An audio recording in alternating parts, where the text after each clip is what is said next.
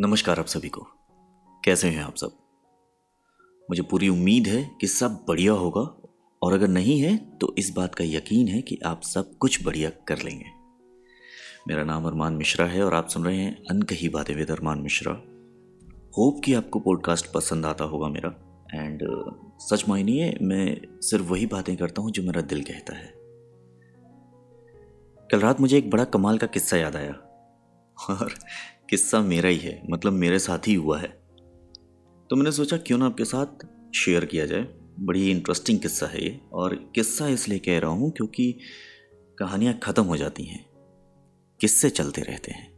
अहमद मुश्ताक की एक बड़ी कमाल की लाइन है, पता अब तक नहीं बदला हमारा, पता अब तक नहीं बदला हमारा, वही घर है, वही किस्सा हमारा। आज की भी कहानी मेरे घर से जुड़ी हुई है। साल भर मुझे इस चीज़ का ज़्यादा वेट रहता था कि कब गर्मियों की छुट्टियाँ लगेंगी और कब ये पढ़ाई बंद होगी, कब नानी के यहाँ जाने को मिलेगा और फुल ऑन मस्ती होगी। तो मतलब मुझे साल भर ना इस चीज़ का वेट रहता था और मुझे पता है आप में से बहुत सारे लोगों को रहता होगा। तो ज़्यादा वक्त ना लेते हुए किस्सा शुरू करते हैं। गर्मियों की छुट्टियाँ लगी और हम घर गए। हमारे नानी के यहाँ ना सात पेड़ होते थे। एक बड़ा सा बगीचा था, उसमें एक सात आम के पेड़ होते थे। बहुत बड़ा बगीचा था बड़े बड़े पेड़। हर साल की तरह इस साल रौनक कम थी। हर साल आम के पेड़ लबालब भरे रहते थे। हर तरफ़ की डालें आम से भरी होती थी। इस साल कम था। एक रोज़ जब सारा घर खाना वाना खा के आराम से लेटा हुआ था, मैंने सोचा यही सही वक्त है। अभी चलते हैं, मज़े करते हैं। मैं निकल गया बागीचे की ओर। अच्छा पहले से जो तीसरे नंबर का पेड़ था, उसके आसपास में बहुत देर से खेल रहा था और अचानक मेरी नज़र पड़ी कि टॉप में ऑलमोस्ट टॉप में एक पका आम लगा हुआ है।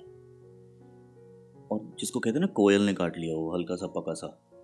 मुझे लगा, यार, ये मौका तो मैं अपने हाथ से नहीं जाने दूँगा। और वैसे भी घर वाले तो सो ही रहे हैं, कोई देखेगा है नहीं, डांटेगा कैसे? मैं अपनी जद्दोजहद में लग गया, मैंने तैयारी कर ली पूरी, मैं चढ़ूँगा। जूते उते उतारे और चढ़ना शुरू।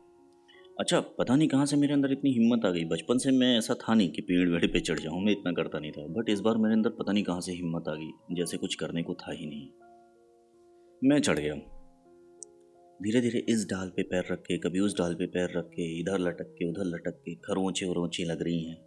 लेकिन जैसे तैसे उस जगह पहुँचने की कोशिश चालू थी। जब मैं उस आम से करीबन दो फीट की दूरी पे था तो मुझे ना आधा गाँव दिख रहा था। अब आप अंदाज़ा लगा सकते हो कि मैं कितनी ऊंचाई पे था।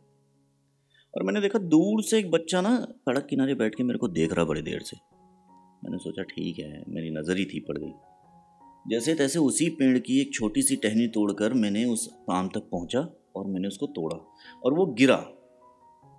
और जब वो गिरा ना, मैंने सोचा आ हा इससे बड़ा जीवन में अचीवमेंट क्या होगा? उस वक्त वो मेरे लिए बहुत बड़ी बात थी।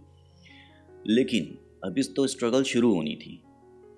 हुआ ये, जैसे ही वो आम गिरा तो जिस बच्चे को थोड़ी देर पहले मैंने देखा तो वहाँ बैठा था, वो इतनी तेज़ी से वहाँ से दौड़ा और उस बच्चे ने आम उठाया और इतनी तेज़ी से दौड़ गया वो, रुका ही नहीं, वो भाग गया।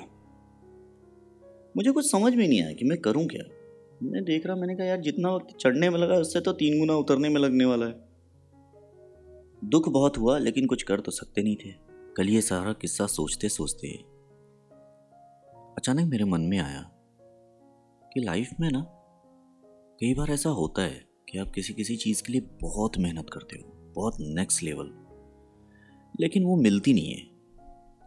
एंड इट्स टोटली ओके कभी कभी एंड इट्स टोटली ओके सबकी लाइफ में होता है।